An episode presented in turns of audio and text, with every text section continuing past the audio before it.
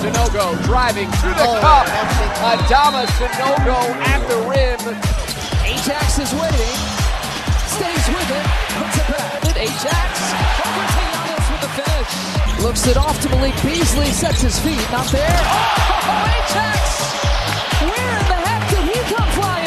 Is there a new nickname that we're going to have to introduce? Because you are the Energizer Bunny out there, but how do you feel about Action Jackson?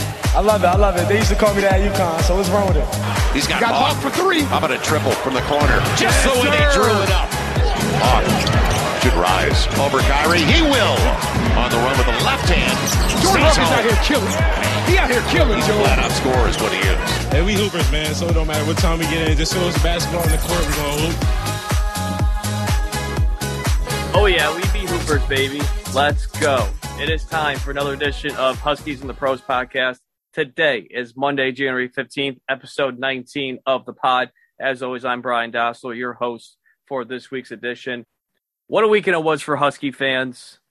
Tons of great basketball, both in Connecticut and professionally.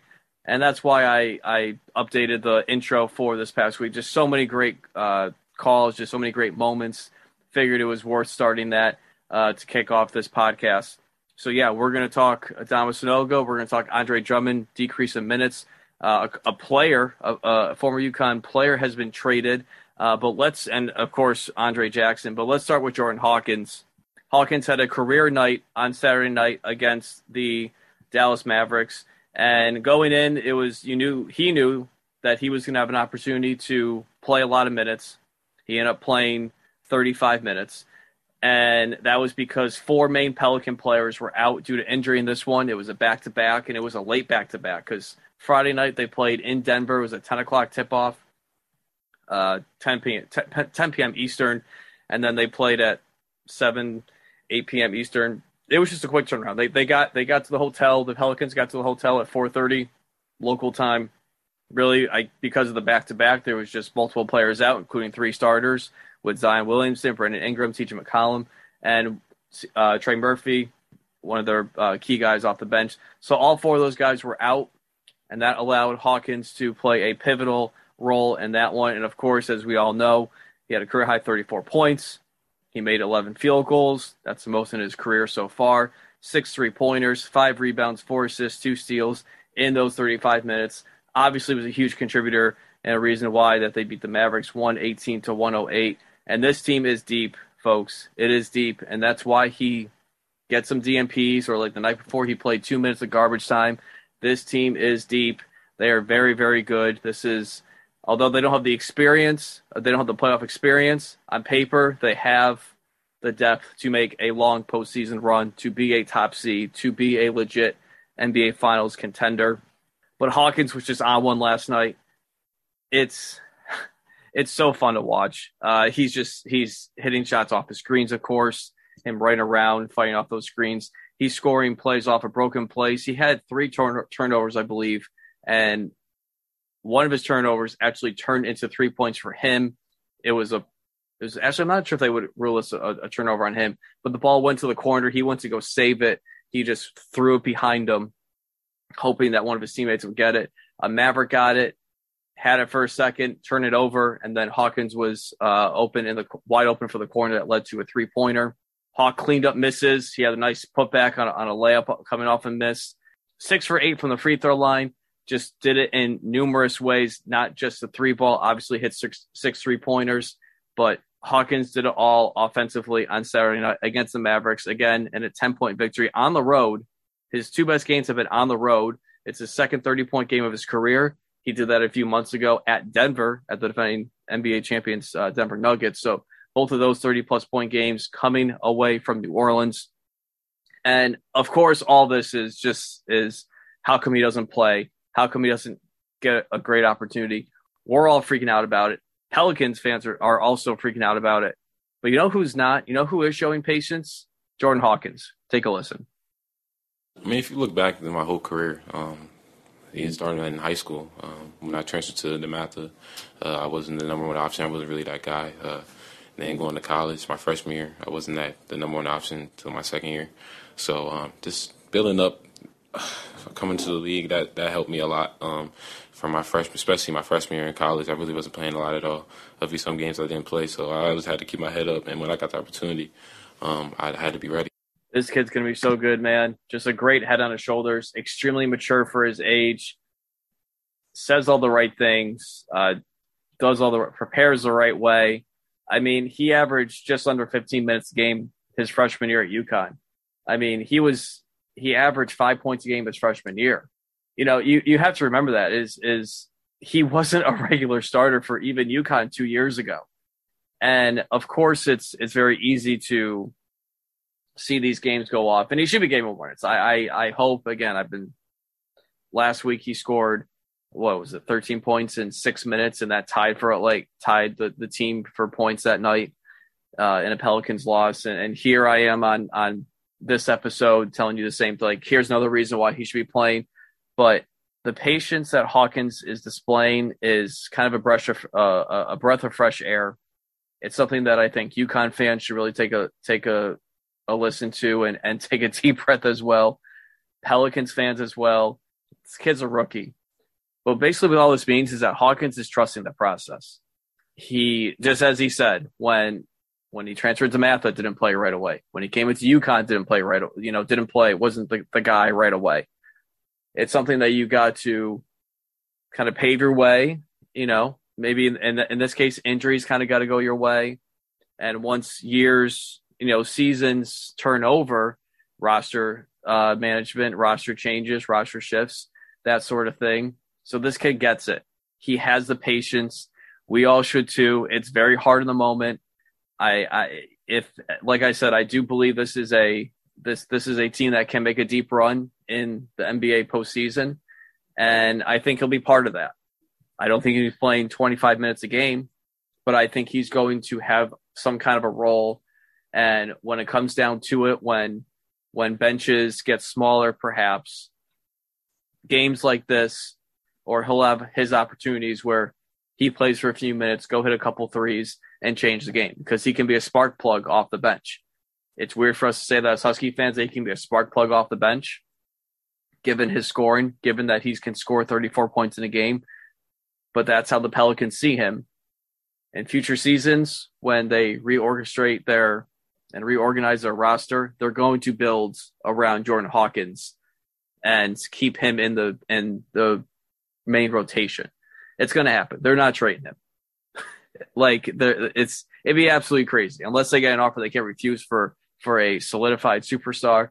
They are not going to trade Jordan Hawkins after last night. After especially after what Hawkins said, and and he also he comments about going down to the G League and how he didn't he didn't take any offense to it just to go down there. He got he was able to get shots up, get some confidence back because he hadn't been playing much, and it was just one game, folks. It was one game, so whew, let's take a breather.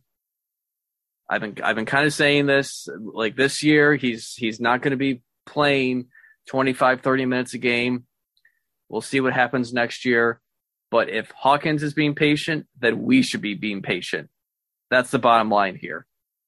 Trust Hawkins.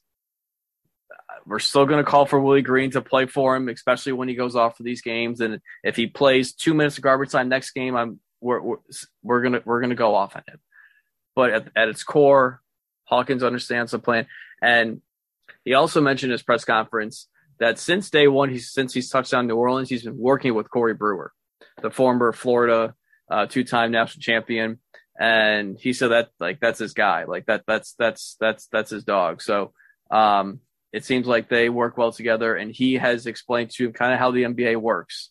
And Hawkins is taking his his NBA job, like he literally calls it a job. He he says, "I'm a pro." I'm I'm I'm kind of paraphrasing this press conference that he all had. I, I can't play all, all of it, but he he understands he's a player, right? We're fans, we're fanatics. We want him to play right away. He understands the process. He understands that it's not necessarily all about this year. He understands that there's growth, that you have to kind of earn your way in, those types of things.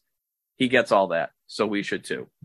Andre Jackson, he recorded his first career double double this past Saturday night against the Golden State Warriors, also in a win for the Bucks and it appears Action Jackson is back in order. as you heard in the intro, the in, in, in his on court post game press uh, post game interview. He likes Action Jackson. Mentioned UConn. That's what he was called back back in store. So it seems like that's back on. But ten points, ten rebounds. He was five for eight from the field, two assists, and one big block in 28 minutes. I'm recording this as the Bucks game is currently going on. It's the third quarter. He got another start. His last three games, he's averaging just over 23 minutes a game. So he he got the start. Um, right now, he's got no points and one assist in 10 minutes. And Saturday night was his best game as a pro. He was everywhere. His block led to a Damian Lillard three pointer. The energy guy. He's been mentioned as the Energizer Bunny for the Bucks, and kind of the same thing. He just does all the intangibles, but just great for Andre to have a game like that, have a, a breakout game. The double double was always coming. He got it on Saturday night, and that was really, really cool to see. Adama Sanogo, mentioned a little bit at the top on Thursday night. Not only did he have that game time layup in front of Luke Murray, in front of Bill Murray, he tied a career high 32 points that night. It just sucks for him that the Windy City Bulls suck. They're like one in five, one in six. And I'll also mention that with the G League, there's like different seasons in a G League entirety of a season. So when I say one in five, one in six, they played more than those few couple games. There's because they have the showcase season and then it turns into the regular season. I don't really know the difference. Uh, but I mean, essentially, he's been playing great. Obviously, that doesn't change anything. Um, and then Sunday, and then uh, Saturday night, he put up 23 and nine, another loss, but he is playing extremely well. As for his big man teammate, up with a big club, Andre Drummond. His minutes have decreased, unfortunately, as Nikola Vucevic and Zach LaVine this past week, their minutes restrictions were lifted. So Drummond, who was averaging 27 minutes a game in the seven starts that he made, he's gone back down to about 15 in the three games since. Hopefully he gets traded. I don't know why. I like it's the Bulls are playing overall. The Bulls have been playing well recently but hopefully he gets traded and hopefully he gets he goes to a team. And we'll talk about more about this. We'll just have an episode about the trade deadline uh, and he'll be the main vocal point. Him and Bouknight will be the main vocal point. Remember a player did get traded uh, a former husky did get traded. That's just in a little bit. But in the seven starts he made drummond made for the bulls this season 14 points 17.4 rebounds 56% from the field just over one block a game in nearly 28 minutes a game. But 14 and 17, it's all star like numbers, it's dominating numbers. And he has clearly shown that he can play at a high level. And he has shown that he can still play at a high level. And maybe he gets traded. I think as Husky fans would be welcome welcome to it. Hopefully he goes to a team that that needs that sort of thing, that needs rebounding. But again, we'll get into that more uh, with the trade deadline uh, show in a little bit. James Bouknight. The good news is this past this past Monday, about a week ago, he scored for he scored his first first half points of the season. He had a three ball, and that's a good sign. Then the very next game, which was this past Wednesday, he played 20 minutes. That's the most NBA minutes he's played since the last game of the regular season last year. A bunch of the G League guys got called up including him, obviously, and, and he was playing about 25 minutes a game the last five games of the season. But he got a chance to maybe showcase his skills for the deadline. I don't know, but he did score eight points in those 20 minutes.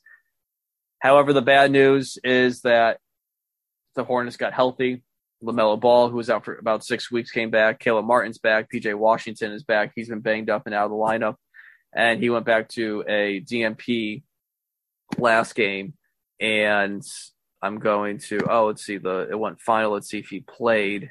He didn't play through the third quarter. Oh, he did get in. Okay, he scored one point in two garbage time minutes in a 17 point loss to the Heat. So unfortunately, back to the Bouknight minutes that we've been seeing for the season. It was encouraging. Obviously, I knew there was a bunch of injuries with him, so I didn't make a huge, huge deal about it because I knew this was a possibility where he would just go back to these types of minutes but it was good. And when he's been when he's played, he has shown that he can score the basketball. Let's hope another another team can do that. And to wrap up the show, the bad news sort of continues. Joey Calcaterra is no longer on the South Bay Lakers roster on the on the G League uh, on GLeague.com. So, and I haven't seen it in box scores recently, and he hasn't played all that much. So, my guess is that he got released. So I'm I'm saying he got released. It's, it it can be it can be hard to to find these uh, sorts of things. And I, I mentioned earlier that there's the showcase games and the regular season games. He hadn't played in a regular season game, and it's been about seven, eight games for, for each team. He only played in five showcase games for the South Bay Lakers. He averaged just below three points a game. He shot 20% from three. The couple times that I did see him play, he was just chucking because he had to kind of force things because he wasn't playing all that much in those five games. And really, he only really played in two games. The other games were just kind of a couple minutes here and there, but he only got a good bulk in a, in, a, in just really one or two games. So, unfortunately for Joey Cal- Joey California, he is no longer on the South Bay Lakers. Again, this is according to the uh, G League website, and um, unfortunately, I can't. I it's not all that surprising given how much his lack of playing time is. When I hear where he goes, I'm sure he'll get a chance overseas somewhere. I will certainly let you know and perhaps global global Huskies as well. One of us will will track that down, but certainly want to see him play somewhere and get an opportunity to continue knocking down three pointers. And this I completely missed. This happened last Monday, so uh, a week ago from the release of the pod. Amida Brimah was traded. He was traded to the Grand Rapids Gold, the Nuggets affiliate, the Santa Cruz Warriors, the Golden State uh, affiliate. Uh, in exchange, the Nuggets, the Grand Rapids Gold, they got JaQuori McLaughlin and a 2024 second round pick. So Brimah, who averaged just below seven points a game, 4.6 rebounds, 1.7 blocks, and 16.9 minutes with Grand Rapids. I think he has a clear path to the NBA. I think this is a this is a really good opportunity for Brimah. Again, obviously no guarantees here, but I think this is a good situation for Mita because let's face it, with, with Denver, with Nikola Jokic, with Aaron Gordon, with those types of being the defending NBA champions, there wasn't really any room for Amida Brimah to get any sort of a call up. But with Golden State, there might be a chance. I mean, this is a team that is just going to be experimenting with things. Steve Kerr likes to tinker with, with his lineups. Nothing seems to be working for them this year. They are getting Draymond Green back tonight from his suspension. He's going to make it his, his, return. But you never know. They don't really have that dominating big. They don't have a Nikola Jokic down low. So who knows if he plays well enough, he might get that opportunity. If they're looking for size, if they're looking for a shot blocker, you have a seven seven foot three guy now in your G League team who can maybe be a bit of a spark plug. I think it's a promising opportunity for to Brimah here. He made his debut for the Santa Cruz this past Friday six points, 11 rebounds, two blocks in 19 minutes. That's encouraging numbers. I know it's not as as gaudy as uh, you know Adama Sanogo's G League numbers, but things like that. Again, when you're seven foot three, who knows? I'm going to put it about a 15% chance that we see Amida Brimah in the in the NBA this season with the Golden State Warriors. I th- I think I think something might happen there. I think there's a reason why they went out and got got him I guess for UConn's fans' sake, let's hope they don't. The Warriors don't get a, a, a huge big, a dominating big before the trade deadline. But right now, I think I think there's promise there. I think there's a real opportunity potentially that if Brimah can play well, he might get the call up to to the Warriors, and, and we'll see if he does. Well, that's going to do it for this week's show. Hope you enjoyed it. Next couple weeks, as I mentioned, we'll talk about the NBA trade, de- trade deadline and how that affects our Huskies. Again, Hawkins will not be on that block. I'm not even going to get into it with him. It's not going to happen. But obviously, we focus more on James Bouknight, focused on Andre Drummond, and um, you know, with with that coming up, I, I want to start pitching and getting out there. Let's get Andre Jackson to the NBA dunk contest. Let's get Jordan Hawkins into into the three point contest. How cool would that be? But for now, have a great week, folks, and go Huskies.